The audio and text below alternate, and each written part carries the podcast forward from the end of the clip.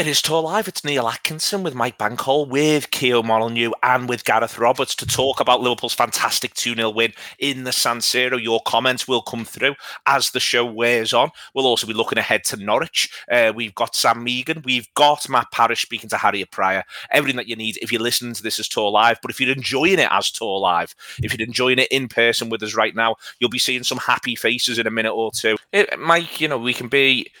You, you you want Liverpool to be remarkably fluent at all times, and maybe there's a bit of a chat about the the, the lads who've gone away to, to, to Africa lacking a teeny little bit of rhythm since they've come back from the, the little bit that we've seen so far.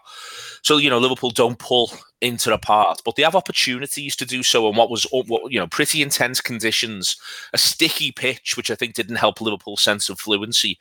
But all of that, you know, in the first half there, Liverpool still to me looked like the better side. Uh, I'm not sugarcoating anything there. I think they just shade it in that period of time. But it is worth pointing out Inter Milan always dangerous, hit the bar.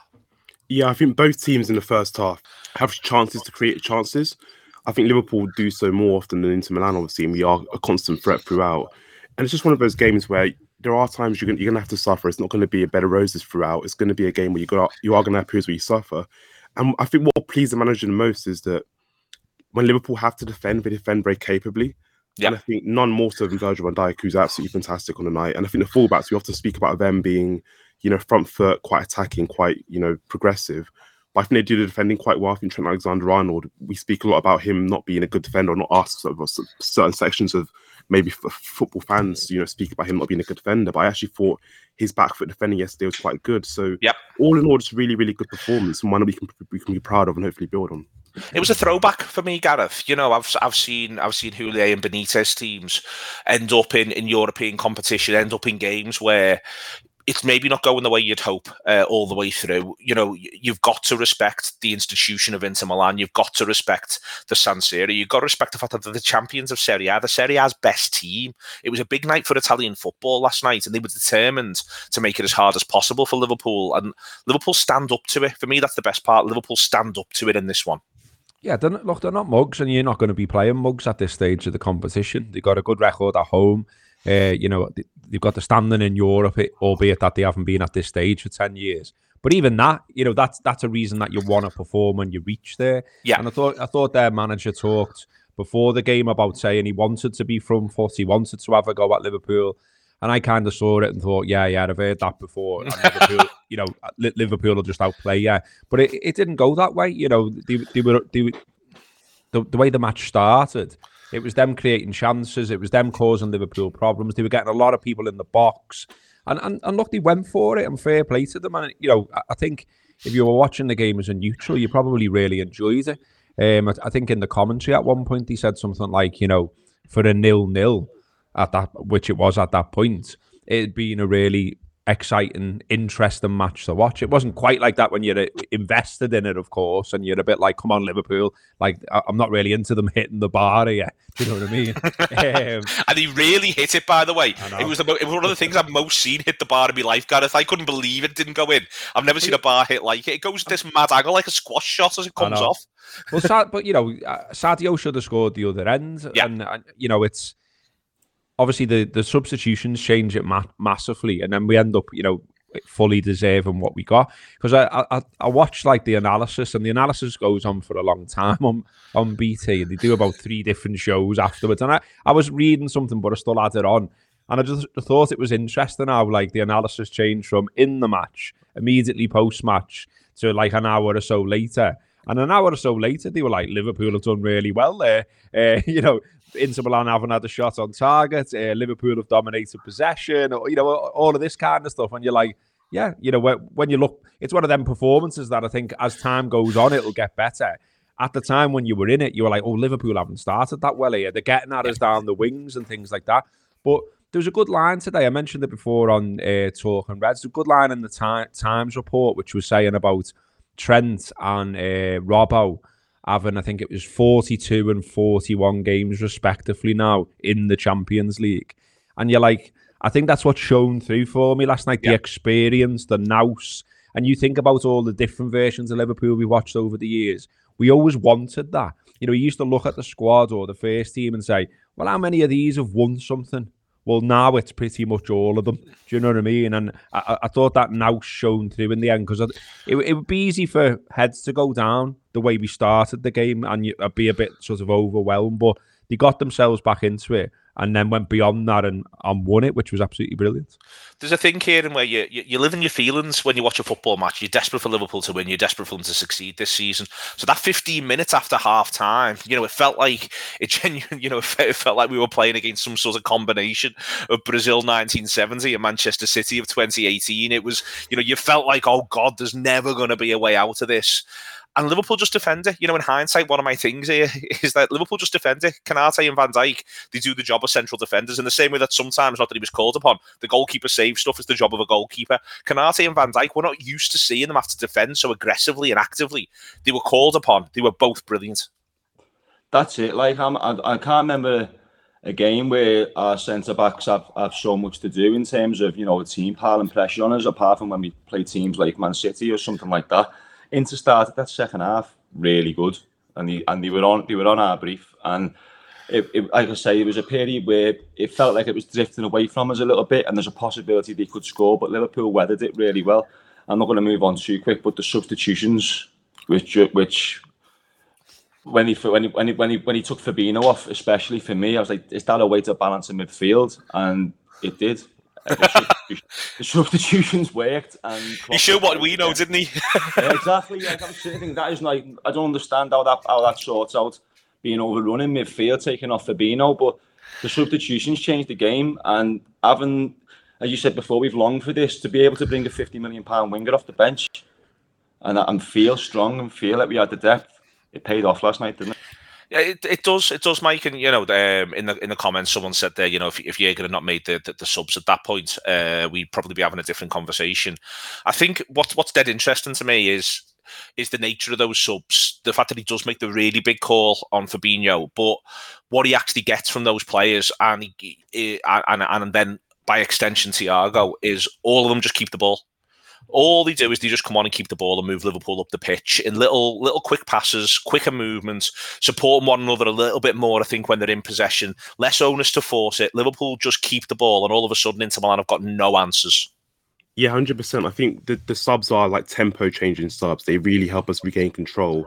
And I actually think when Henderson plays as number six, I think he he's underrated in that role. I think there's a, like a kind of a, a spell he has when Fabinho's out injured in 2019 the year we win the league and he plays number six and he does really, really well. And whenever he says fill in, but I do think one of his great assets when he plays number six, he moves the ball in one and two touches. He zips it really quickly. It's really one and two touch through the lines. Um, at times when he needs to play side to side, he plays side to side. And I thought yesterday he was really, really key in helping us kind of regain control. There's there's a comment uh, in the as we move through here from someone called Ash. Uh, I'm I'm not going to be mean, Ash. Uh, he says, "Has Konate moved ahead of Matip in the pecking order in Europe?" Gareth, I think as a collective, and I mean, I mean Liverpool supporters, and I mean Liverpool supporters who you know love Liverpool to pieces. I think we're going to have to worry a little less about pecking orders we're on four fronts here. It's four yeah. different competitions. It's different opponents going from game to game. It's the players left from game to game having different energy levels. In everyone's mind, I think there is this desire, isn't there, to, to rank the players, to have a pecking order, to say X is the preferred 11. All of this sort of stuff for me, I think that with one or two obvious exceptions, like Virgil van Dijk as an example, like Mo Salah as an example, Alisson Becker as an example, pecking order's just not going to quite be it between now and the end of the season for seven or eight of those first team slots. Absolutely, it's a it's a squad game now, isn't it? And you know, if you watched um, if you watch Jurgen's press conference pre the match, um, he was talking about you know his delight at, at having the five subs available, and, and and he basically said, "And I will be using them." Do you know what I mean? um, and and I think that's the way it's going to be from here on in. Like the narrative around the substitutions on the on the the, the on BT basically was as though like you know it, it's all gone terribly wrong and these are playing really bad and and so you know he's hauled them all off and and he's put all these on. And I was kind of like well well no this was always the plan. I mean you know it, it wasn't the plan for, with Jota obviously because there's there's an injury concern there and that's why Bobby comes on. But certainly the other three around 60 you know, I think we're regularly going to be seeing substitutions around 60 because Liverpool's style, Liverpool's play relies on energy. And to have energy when you're pushing on four fronts, you're going to have to use the whole squad. So it will be who's in form, who's fittest, who's tested the best at Kirkby that week, whatever it might be. I'm, I'm the key thing rather than talking about who's first choice and who's the first team is the is the drop offs between them. And you know, if, if we're talking about there not being much of a drop off between Matip, who's incredibly experienced, and Konate, who's not, who's only 22 years old, remember, then that's fantastic for Liverpool because all of a sudden we've got in pretty much every area right now, and fingers crossed it remains the case. We've we've got the strength in depth. We we all used to moan about City's strength in depth, almost be like, oh, it's annoying, isn't it? Because if he's out, they just bring him in. You know, we're getting to that kind of level now. So you know, there's and Diaz. Uh, you know, I'm absolutely delighted with him because I thought I was excited as everyone else about him coming in, but I did think, well, how much will we see? Will he have this period, which is almost traditional under Klopp now, that he beds in, that you don't see him that much? I think he's just jibbed that. I, I think I think he's not interested in that Diaz.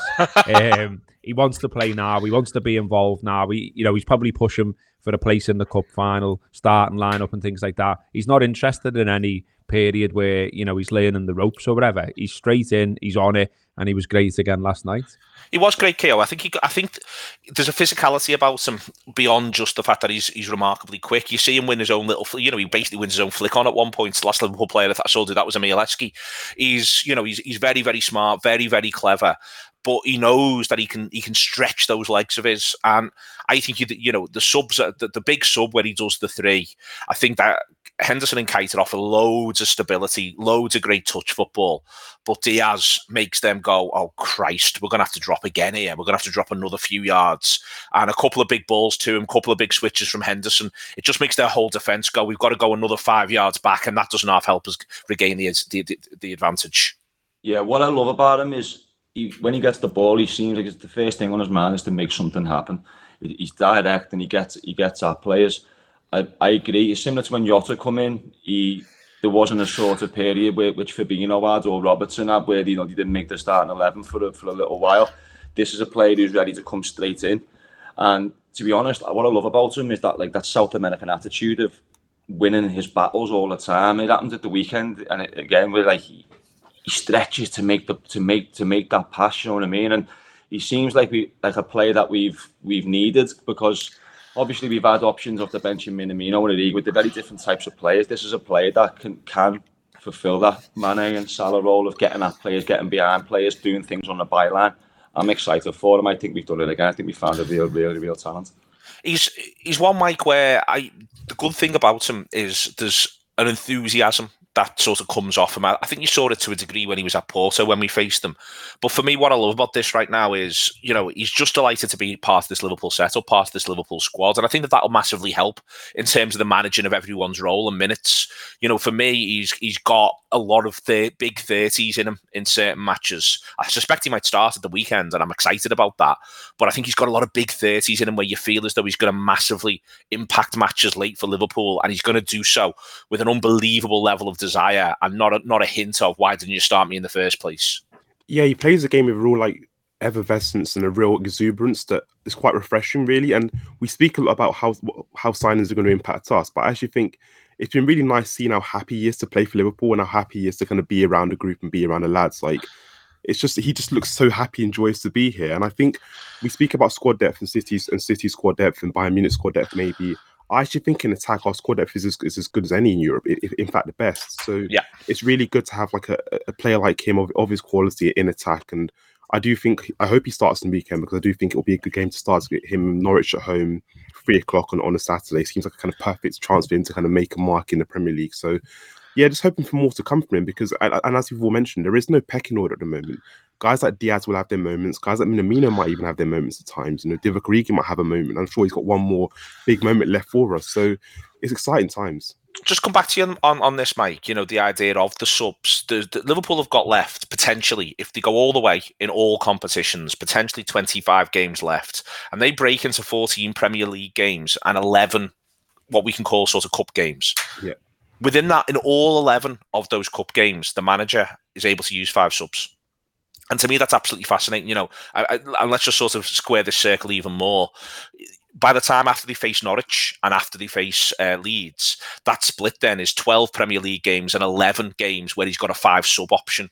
And, you know, the extent to which this is now an enormous squad game for Liverpool, you sort of struggle to put it in words. You know, the benches are huge in the first place, and then he's able to make five swaps over the course of a 90 minutes. Absolutely everyone's going to be involved it is like we all need to be patient and kind of acknowledge that everyone's going to have their moments. I think Joe Gomez is one that I'm sort of thinking about at the moment because I think he'll be a valuable asset for Liverpool, kind of long term, also short term thinking between now and May. And I think he will get his moment at some point. He will get a chance to start a game, hopefully build build some momentum. So this is a squad game, and, and I think I think about kind of Liverpool 2019 when we won the league, and, and sort of everyone kind of plays a role in that in that sort of league winning season. I think about Champions League as well. Everyone plays a role. Shaqiri plays a role. Origi, they all yeah. play a role. And I think the same will happen now. But players are going to have their kind of their own moments, their own kind of contributions to make. Some some less than others, but they'd all have a role to play, and that's kind of what I imagine kind of a good squad that will contribute because everyone's always desperate to talk about Jordan Henderson, Gareth, one of the things that you can end up overlooking is last couple of games, I think, have been quite significant for Naby Keita. Two tough aways in difficult, difficult conditions. And I think he's impressed uh, both. You know, I think he has a really good 90 against Burnley. It's a very, very useful uh, half an hour there against uh, against Inter Milan. It's it's important that he gets to build on this. I'm I'm, I'm excited for him between the end of the between now and the end of the campaign too. Yeah, absolutely. I, I think he's been neat and tidy for me. Um, yeah, which is, which is what we want. Which is what you want when you're in the middle of the park. Um, you know, the, I think one of the reasons that a lot of people got on Hendo's back the other day is that he gave it away a lot against Burnley. He was much, much better last night. He was in the 90 odd percent, I think, in terms of, you know, finding the man. But but Naby consistently over those two games has, has been pretty, you know, clever, good, what you want, uh, and able to play a part as well. I mean, you know, there's still there's still a big question mark over his future for me at Liverpool. But if you can get something out of him right now, as we're all saying, we we need everyone in the squad to contribute all, all the way through. And I just hope that there's there's something building now. I really think there is because yeah, I, I think Burnley w- was one where I would have loved to see what it was like in the dressing room afterwards. Again, it's the same last night in that you know, even Virgil, obviously Virgil's just incredibly cool every time he's in front of a camera and was again last night. But there was something about him where he was like, yeah, yeah, you know. he glowed with happiness. I thought, yeah, Gareth, yeah. there was like happiness emanating he, out of his pores. It was, like he, it was like he knew, he knew, he knew how important it was. He knew it was important to almost be under the cosh a little bit and then emerge the other side. All of that's brilliant for confidence and for the psychology of the whole situation. And now we've got two home games coming up. Uh, there's cup final places at stake in terms of in the team and stuff like that. So that surely pushes motivation right through the roof as well. And it's just it, it just feels fantastic. It feels like something's building. And and we know with Liverpool that when something builds and everyone gets on board and there's a vibe around games and around the city, that's that's when we're special and that's when there's like a bit of a almost like an emotional edge to Liverpool that I think maybe some other clubs don't have. Uh, last little thing on Ikea is obviously we've got to be really clear. The, the, the, players themselves have been really clear. The manager's been really clear. It's only half time. This is an Inter Milan side that look very capable of putting a big 45 minutes together. So there is a job to be done, a major job to be done at Anfield. You do feel a bit like if Liverpool score the first goal in that game, it, you know, it, the hill becomes difficult for Inter Milan to climb. But ultimately, you know, there is another big European night coming with another another big reward for it in terms of a quarter final. We couldn't be in a much of a better position, but there is still work to be done. Definitely, and I think maybe a few years ago that point of would, would, would worry us a little bit more. But the fact that we've got a squad full of players who've been to two Champions League finals, lost one, gone on and won one, I think we've got you know we've got the mentality to to make sure that nothing stupid happens at Anfield. Um, they played brilliant last night. I was impressed by Inter. I think the you know there's a reason they're challenging for Serie A. There's a reason. Um, you know, they're, they're running us about because they were a good side. And like I say they, they, they whacked the bar, they, they put us under the cosh. But it's another European night at Anfield. And I think Liverpool, uh, I don't think they've ever been fighting on four fronts like this coming into like March, you know. So it's, it's an exciting time. And just, I someone mentioned then, something's building. I love when that happens. Like, like every season, I can remember watching Liverpool. We get to a moment after Christmas where we get a bit of momentum and we feel like something special is happening. We normally put a new song um, on the Kop as well when that happens, which which is happening. So the omens are building up, and I just hope we can go right the, the distance. Um, nothing to be scared of, Mike. Just to you know to round it off here Paris Saint Germain, really good side, got a good result against Real Madrid. Manchester City are, are through. We're not going to do the half time chat for them. They are through. Um, Munich drew 1 1 last night. Chelsea are the reigning champions. Beyond that, Liverpool can can give all of them a game, and I'd, I'd back them to the hilt uh, against three of those four in terms of getting a result. Um, and I fancy us against City as well in the in the, in the long haul. This is this is a, a hell of a season for this European Cup, and Liverpool look look as equipped as anybody. Yeah, we do. I think we are the favourites. I mean, you look at kind of Pep's interview after the sporting match, and he's there worrying about Liverpool kind of being a pain in his ass.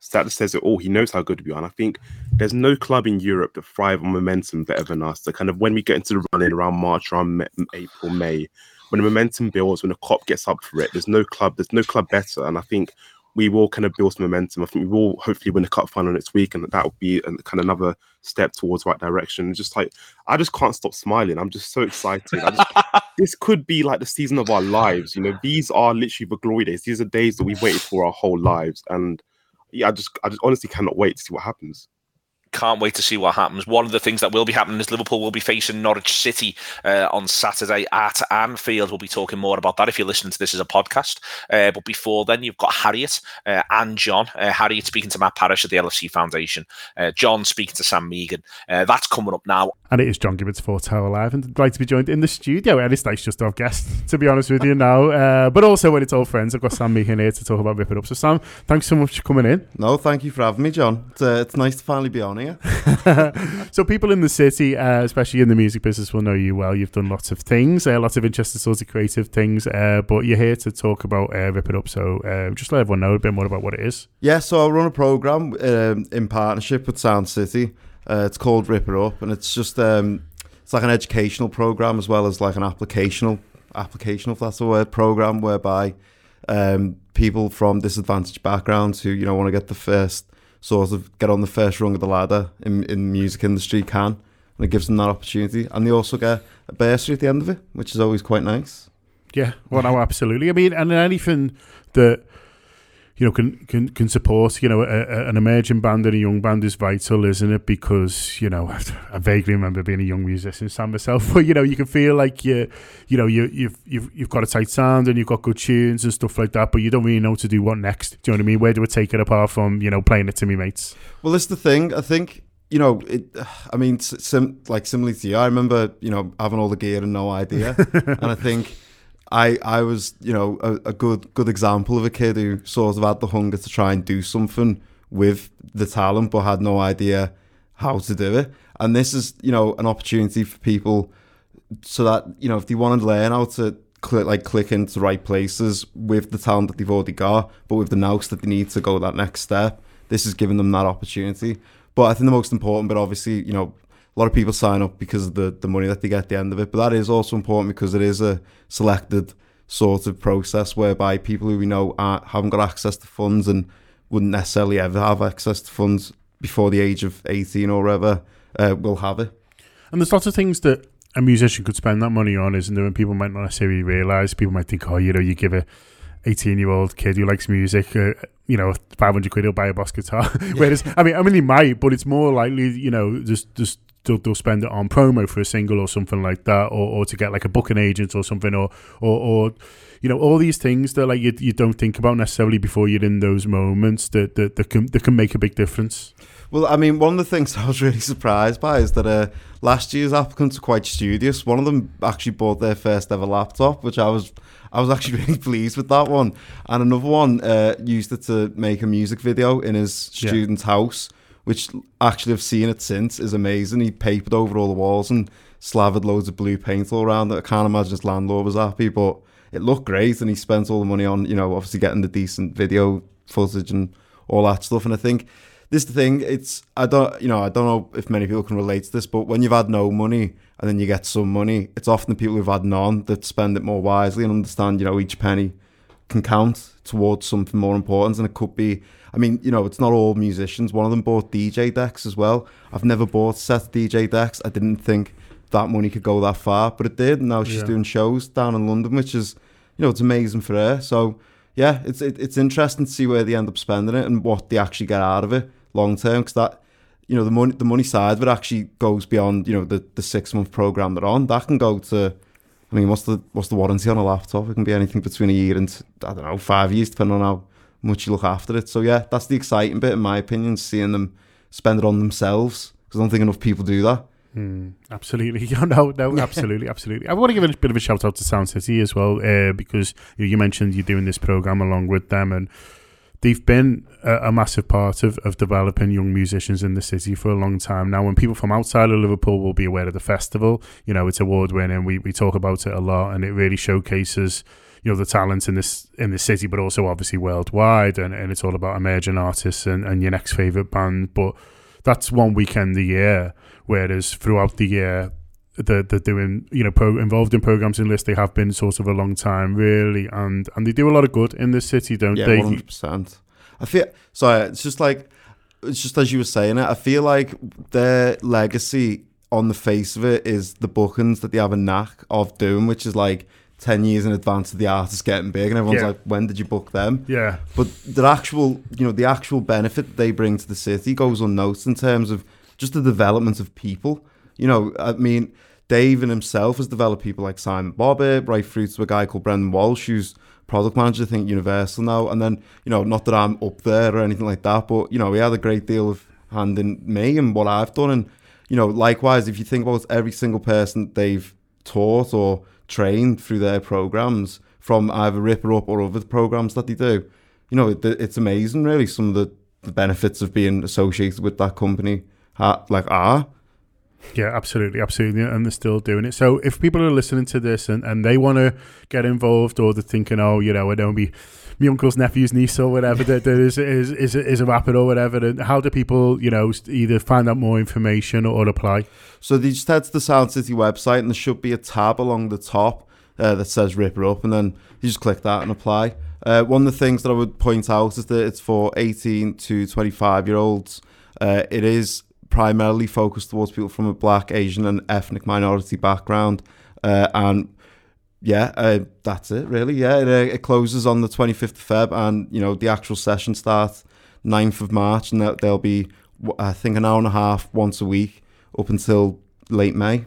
But it must be exciting to think, you know, that the there's all this talent out there and people who are going to get in touch and people who are going to apply. I don't know if you've started sort of looking at the applicants yeah. yet, but you know there'll be someone in the bedroom in Birkenhead or whatever who's who's going to absolutely blow you away. Well, I mean, this, I was saying to someone jokingly the other day because I I'll be honest, John, like I have been asked a few times why I do this, given that I already sort of have a job and you know do that as well. But I was like, it's the only way I can actually sleep at night, to be honest, because like what I do is very much about you know sort of well it's not helping myself it's helping others but with benefits to myself. This is something that i do purely for other people and i get to see these kids grow. Mm. um, i say that as if i'm old but i'm not. I'm only 26 but like you know as an example I, I speak to a lot of them still now and you know from last year and i saw one one girl lavia she's just gone off and got a job out of this. Another girl jen who's now working with me a little bit has also got a job.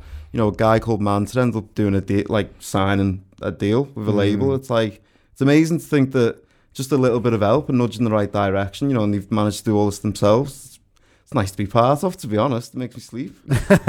Absolutely. And it's nice to be part of, you know, the what's going on in the city and obviously encouraging, you know, the, the talent because we know the talent's here and, and you can see that at the moment in the charts. You know, there's a lovely moment where a couple of weeks ago, I was I was driving home, listening to the chart, seeing where Webster's album was yeah. going to place, and obviously got to number three. But then suddenly in the singles charts, there's a young rapper who's in the top twenty, hazy stuff, and you're like, there's, there's still plenty going on here, and and that's just one week. I mean, I don't want to get into the whole north south music debate, but obviously I have a lot of friends based in the south who work in music, and I was saying to just one of them just the other day about how funny I'm finding it that the industry's based down there, but like some of the output from the north and primarily Liverpool at the moment is absolutely insane. Mm. You know, hmm. Webster and Hazey being you know two very good examples, but then you look at like I don't know crawlers. I yeah. mean, you know they they've done 20 million streams on one single there. Wow. Do you know how hard that actually like is in this day and age? You know, there's Court and touring. Um, you know, the nationally quite well. There's, I mean, there's loads of examples. Obviously, my mind's gone blank now, but it's it is exciting. It's an exciting time to be in Liverpool, and I'm just grateful that I live in Manchester at the minute. Sam, Tom, uh, thanks for coming in. Um, so again, you know, people know anyone 18 to 25, uh, young musicians, as you say, pr- primarily uh, focused on, on, on those those groups, but you know, Sound City, Sound City website is the best place to go to find out more. It sure is, yeah. Tom, man, thanks for coming in. Nice to see nice you. One, yeah, it's nice to see you. And I am now joined by Matt Parish from the LFC Foundation to chat about some of the things they've been up to recently. But first of all, thanks for coming on, Matt, and having a chat to us. No problem, Harriet. Good to see you, and thanks, thanks for having me. So first of all, you, recently partnered with the Islamic Relief UK and the Liverpool Mosque Regions Network, and it's really interesting work you've been doing. And I think maybe a lot of our listeners won't have heard about it. So can you just tell us a bit more about about your partnership with them? Yeah, I think it's it's building on really, Harriet, a sort of the club's long-standing support in terms of, of both food poverty, but also working with you know as wide a section of the community of Liverpool City region as we can. Um, I think the perspective of the food poverty piece, it's um, sadly the need is you know it's certainly not going anywhere. If anything, it's growing.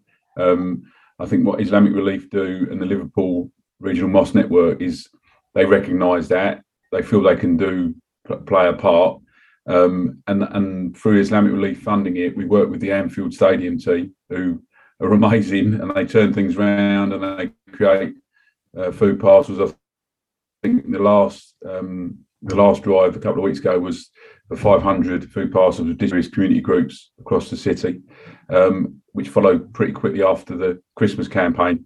Something very similar was done. So it's it's a, it's an opportunity to work together, and I think from our perspective, it it helps to show what's best about Liverpool. I everyone works together. You know, we're all.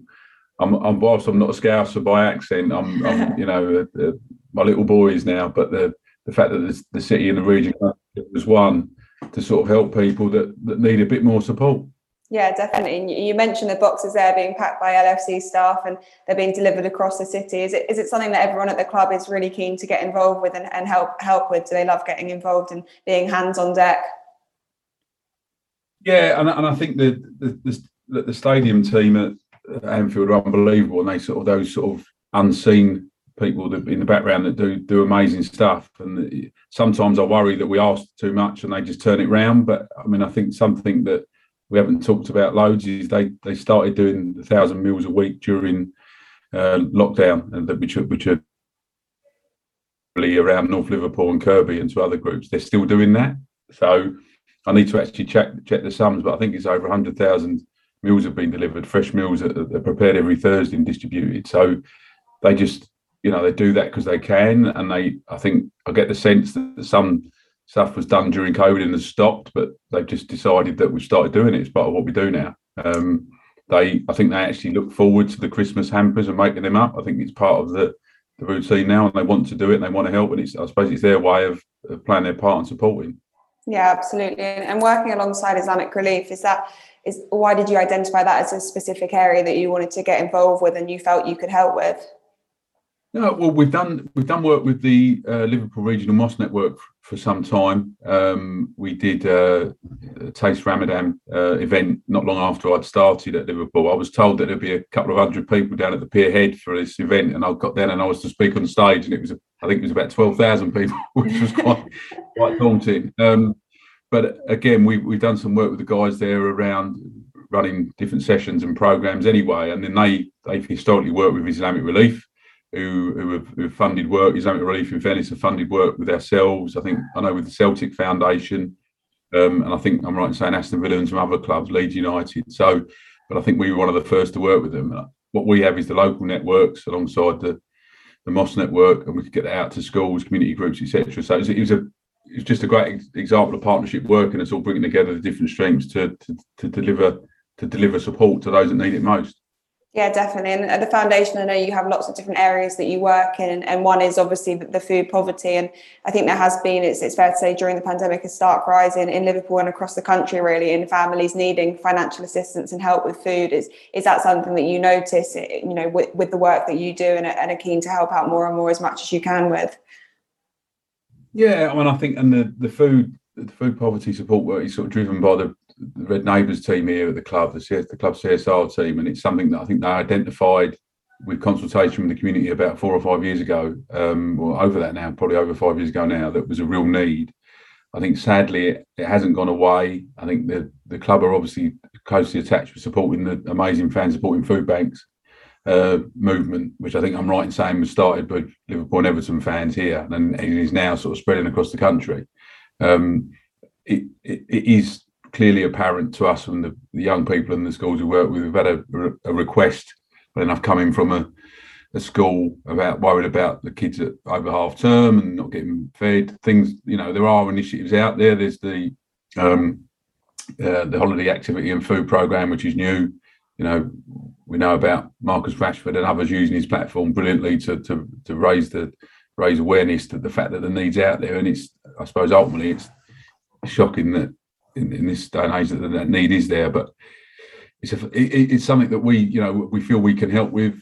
There's something about awareness. There's something about supporting where we can. We were able to donate funding to food banks across the Liverpool City region during COVID. But ultimately, that was you know that was fans fundraising. That was us. We were the sort of conduit to get it to the food banks. But that was fans saying, "Well, that's something that's important to them," and and and, and donating their money. Yeah, well, well, as fans, before we move on to talk about couple of the other things you're doing, is what would you say to us that how how can we help? And is it you know around taking taking food on match days or any other things that we can do to get involved?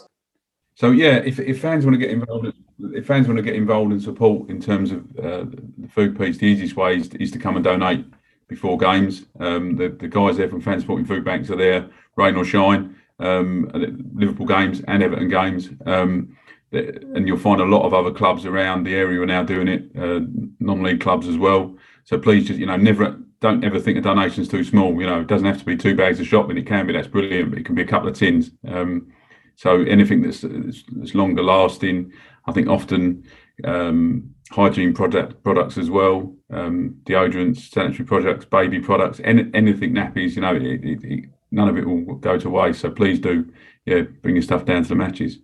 Yeah, absolutely. They do great work there, and they're there every every single match day. So do donate. There's a couple of other things going on at the foundation. You've got the the Barca Legends game coming up at Anfield in March. Tell us a bit more about that and what legends we can expect to see.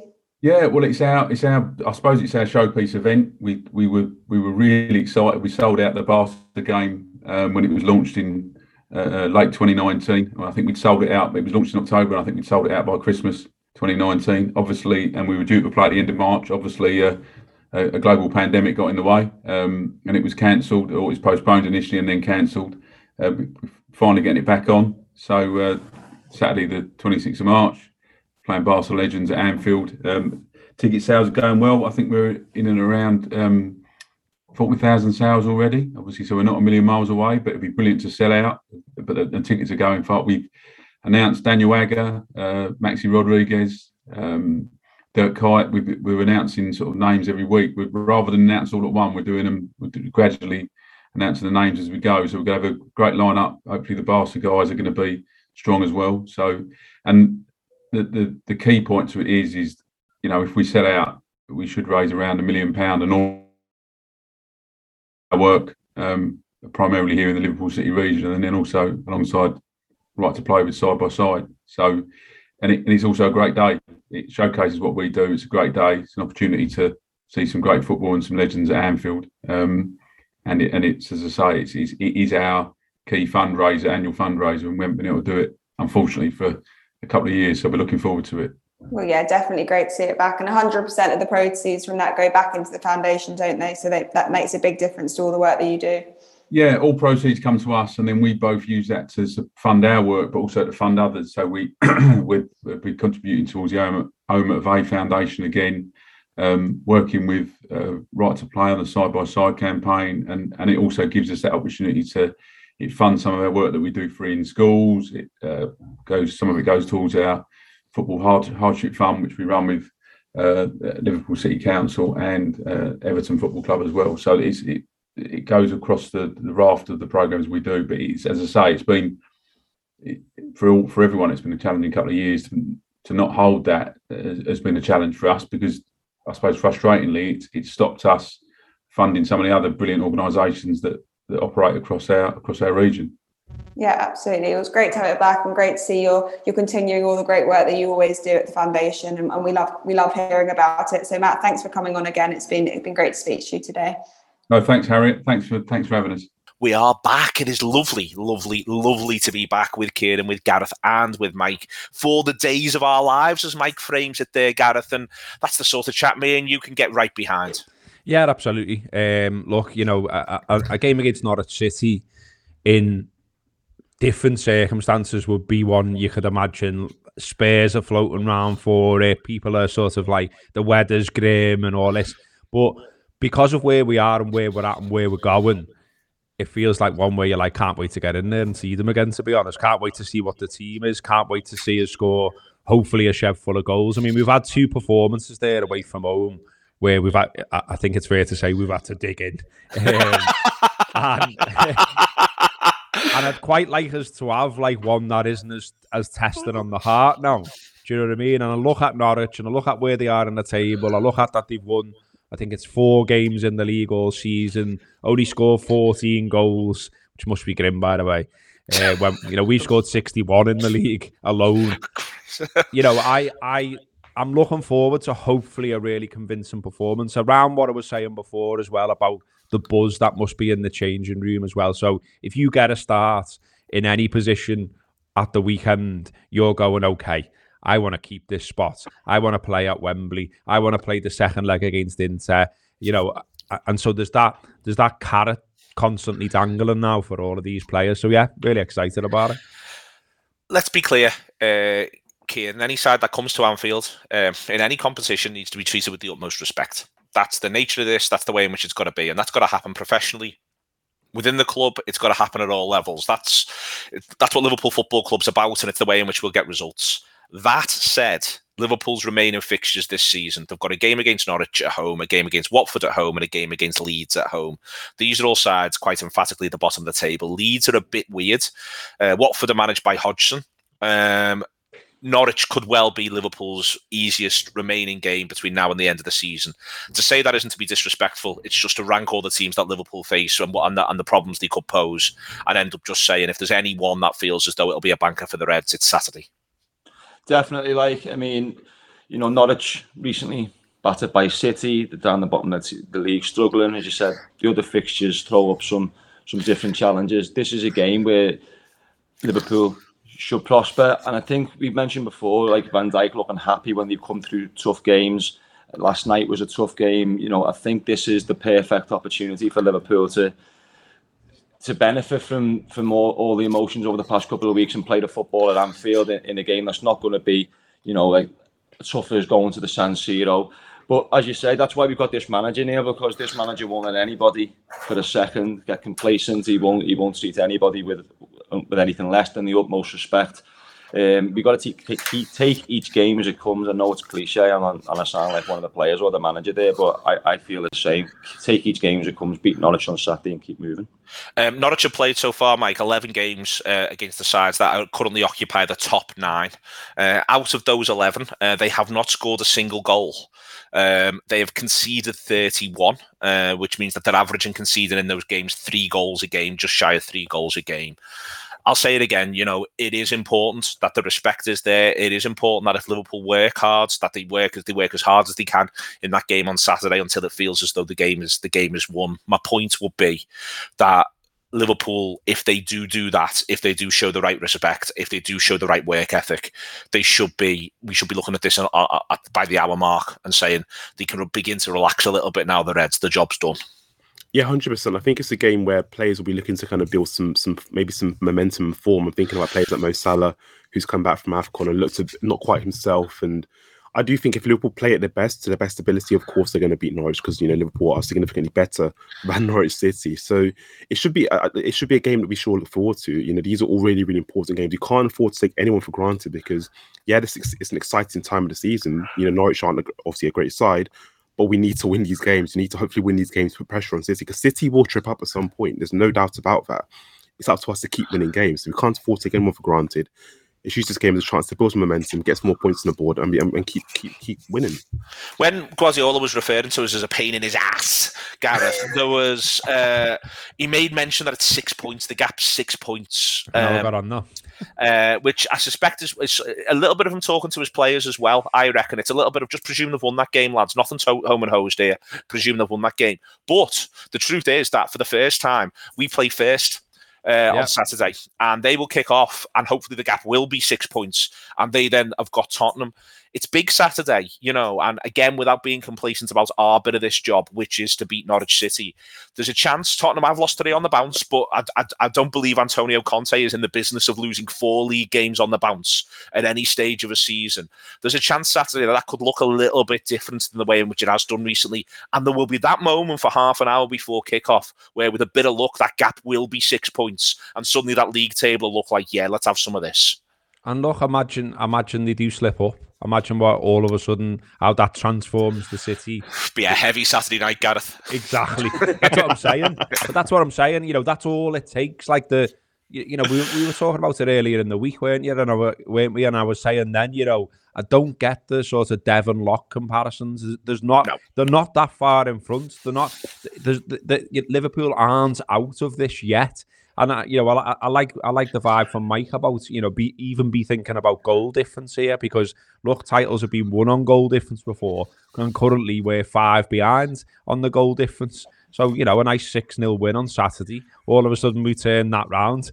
Uh, Spurs gets something against City, and then yeah, and then we're out until Monday. it's an option. Uh, I tell you what, it's an option if you pull it together. Gareth, what what do you think he'll do with the selection? Because he does have the option. You know, you've mentioned the cup final on the horizon. I think we can say with all certainty in his current first eleven, you know, his definite first eleven nailed on first eleven insofar as we can see it. Virgil van Dijk's in that team. Um, yeah is there an option to rest Virgil? Do you think Virgil would stand for it? Do you think he just runs Virgil right the way through and he maybe just gets the cup fifth round off? Um, there's a few others in there. Are you expecting anything, any, any anything left field, or do you think it'll be a? Do you think it, will be it'll be the lads you'd expect with maybe three or four changes? Yeah, that uh, I, think with Virgil, I think he wants to play. I think he's what I think we we've got to be we've got to take that into consideration in in in the modern game more than we used to in the past. Like players don't just take fully getting dictated to anymore. I don't think. And there are certain players, I'll probably say Mo's one of them as well, where you've got to consider what he wants. Like Mo wants to play every single fucking game for Liverpool, and if he's dropped or he's on the bench or whatever, he's not happy. And you want him to be happy and he's got incredible fitness, etc. I actually think Virgil plays better as well when he's in the rhythm, and he's looking like he's starting to be in the rhythm. I've seen in the comments before, like he's got his turbo charger back, and it does feel a little bit like that. I, I mean, maybe he read them weird comments from Paolo Di Canio and thought, "Well, I'll show you, lad." uh, I, I, I like to think so, but you know, he's in his rhythm, so why would you why would you remove him? And Liverpool are a better side when he's in the side. And so I think maybe you see Matip come back in for Konate. I think it's the usual lads at fullback. And look, I just think I think you know they're probably playing even if the fitness levels aren't where they are for some of them. There's just the adrenaline currently of the feel good of the cup final on the horizon. Um, you'd expect Henderson, I think, to come back in after his cameo because it was a good cameo. Um, Fabinho for me currently is another one who's who's a little bit like Van Dijk, where you just have him in. I just think we're a better side when he's about, and you can do that. it's only Norwich shout. But then you can do what you've already said, which is get the game won, use your subs around 60, and you know, bring on a load a load a load more hungry lads on 60. A tired Norwich defence going, fucking hell, we're already 3 0 down, and now you're bringing them on, are you? I, would like to think we might see Diaz start. He said that before, and I, you know I like to think that that that will happen because I think he deserves it. I think um, if you do meritocracy stuff, then he's shown enough so far that he, he deserves a start at Anfield nice to see Diaz start, wouldn't it, Keo? Um, in there, I think that'd be great. I think at some point it'd be good to see Gomez get a bit of time on the pitch, but he might have to wait for the cup game. And then in there as well, you know, Keita has had a couple of good performances, but Chamberlain is meant to have picked up a little bit of a knock at one point in there. He's got so many options in midfield, but I would like to see Diaz start. Yeah, definitely. I think the point about Keita there is a good one. I mean, Naby's frustrated a lot of people over the past couple of years with you know consistency issues, and he is having a, he's in a run of form here. He's he, he's putting it in, and I think I'm, I'd like to see him play at the weekend. But Diaz is the one for me, I, the main one I'd like to see because I think the goal comes at the weekend if he starts. Um, he's done everything when he's been on the pitch that, that, he, that we could ask of him. He's, he wants the ball, he gets at players. So, yeah, I think I think we'll see him at the weekend. I, I do think Klopp will play him. But similar to what Gareth said, I think it's a case of playing our strongest team and getting to 60 minutes and being able to pull them off as opposed to, you know, being at 60 minutes at nil nil, not going our way and trying to bring players on to affect it. without knowing with Jota, I don't think they're going to want to risk anyone, Mike, at this stage, and certainly not for Norwich at home. You know, it, it isn't a cup final. What that begs the question of, I take Gareth's point completely um, around Salah will want to play. He'll be desperate to play. That's the, the sort of the nature of who he is. You nodded along with a lot of the Diaz chat, Mike. So it throws up to me a little bit of an interesting one as to who might start number nine. I'd love to see them maybe look at starting Sadio there and having him get a game through the middle of the pitch at home. Uh, not to criticise for me, you know, off the back of the excellent header, but I feel as though with the nature of what Norwich are going to do, which is sit so deep, the idea of needing a bridge between attack and midfield, I, I just don't think we quite need that at home very often. And Firmino offers that, and he does that really, really well, I think, at times. But he hasn't scored a goal at Anfield in the Premier League for 14 months. You know, for me, I do wonder if it might be an interesting one to just have this unbelievable amount of pace and ball carrying. Diaz one side, Salah the other, through the middle, Sadio. Yeah, I, I, would start. I would start that front three because I think what you what you can afford to do against Norwich is not taking them for granted or anything, but you can afford to try a few things. Have a little you look. To, yeah, have a little look. See if Mane's Mane's a number nine might be something we want to look at long term. So I'd absolutely would would do that. I think Diaz definitely deserves to start because it is a game that you'd expect him to not be. It's not going to be the most testing game of his Liverpool career against Norwich at home on a, on on Saturday. It'll be a nice game for him to build momentum. On Salah and Mane, I do think they both actually. I think they both need to start partly because they both have looked a bit off. Yeah. It'd be nice to get kind of get them right ahead of the cup finals. So I think I would start them against both Norwich and Leeds. I wouldn't give them the full 90 in both games. I'd probably take Salah off around 70 against Norwich, around 70 against Leeds as well. But I definitely would give them both games. So it'll be nice to kind of see Mane play number nine because he has played there before for us, I think, but fleetingly. But it'd be nice to maybe see that from the start against Norwich see how that looks. Um, I'm not going to ask you for predictions or even scoreline predictions because we'll all sound a bit daft, and well, I think we might also all sound a little bit cocky. It's a game that'll take some winning. The the, the key thing about it, Gareth, is that they, they come through unscathed. It comes through straightforward. Um, that ultimately we are able to settle down and watch Manchester City against Tottenham, just knowing we've done our job. It's it's an important important day Saturday for our for our wider ambitions, and for once, that's not entirely dictated by what we do. Yeah, absolutely. Um, and like you say, it's just nice that it's flipped a little bit. I mean, you know, what, whatever Pep's reason is for mentioning us, I, I think uh, it's good for us. It's good for our support. It's good. We've all shared it with our mates this week and gone, we're in his head and all that kind of stuff. And even if we're not, um, I, I, just think that's good. Like, let's get let's get this vibe going around what we're doing. I was thinking before, you know, in a way, a weird way. I don't know. It might, it might sound a little bit weird, but I'm. Like I don't want us to get complacent about that second leg against Inter. I almost wish wish there was a little bit more riding on it because I wanted a massive Anfield night and yeah. I wanted like a greeting the coach and all that kind of stuff to to get everyone buzzing about this team because I still feel like there's a little bit of a people aren't letting themselves go enough. I don't know whether that's just because they're a little bit down about what we've all lived through, or whether they're a little bit down about you know City dominating football and isn't it a bit boring. But we've got we've got we've got chance to lay one on their chin this season right now. So like let's get behind them, let's make that happen, let's play our part.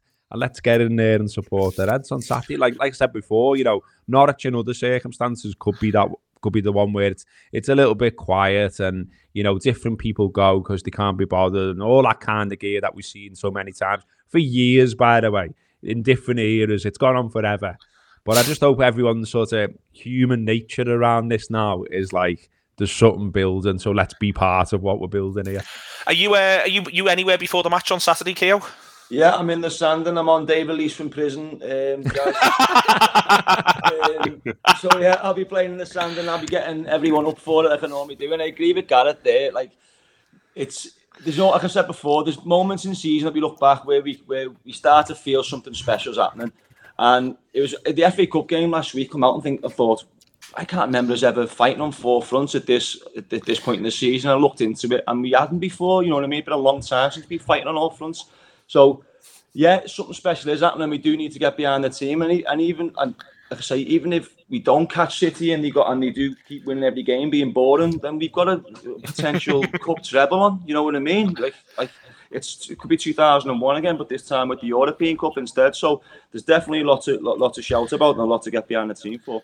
There absolutely is. Listen, thank you very much indeed to Gareth, to Keo, and to Mike. Check out Keo there on Saturday in the Sandon uh, before it all starts, before it all goes off. And hopefully, it is a rambunctious one against Norwich, an enjoyable one against Norwich. Hopefully, there is everything we want to possibly get behind.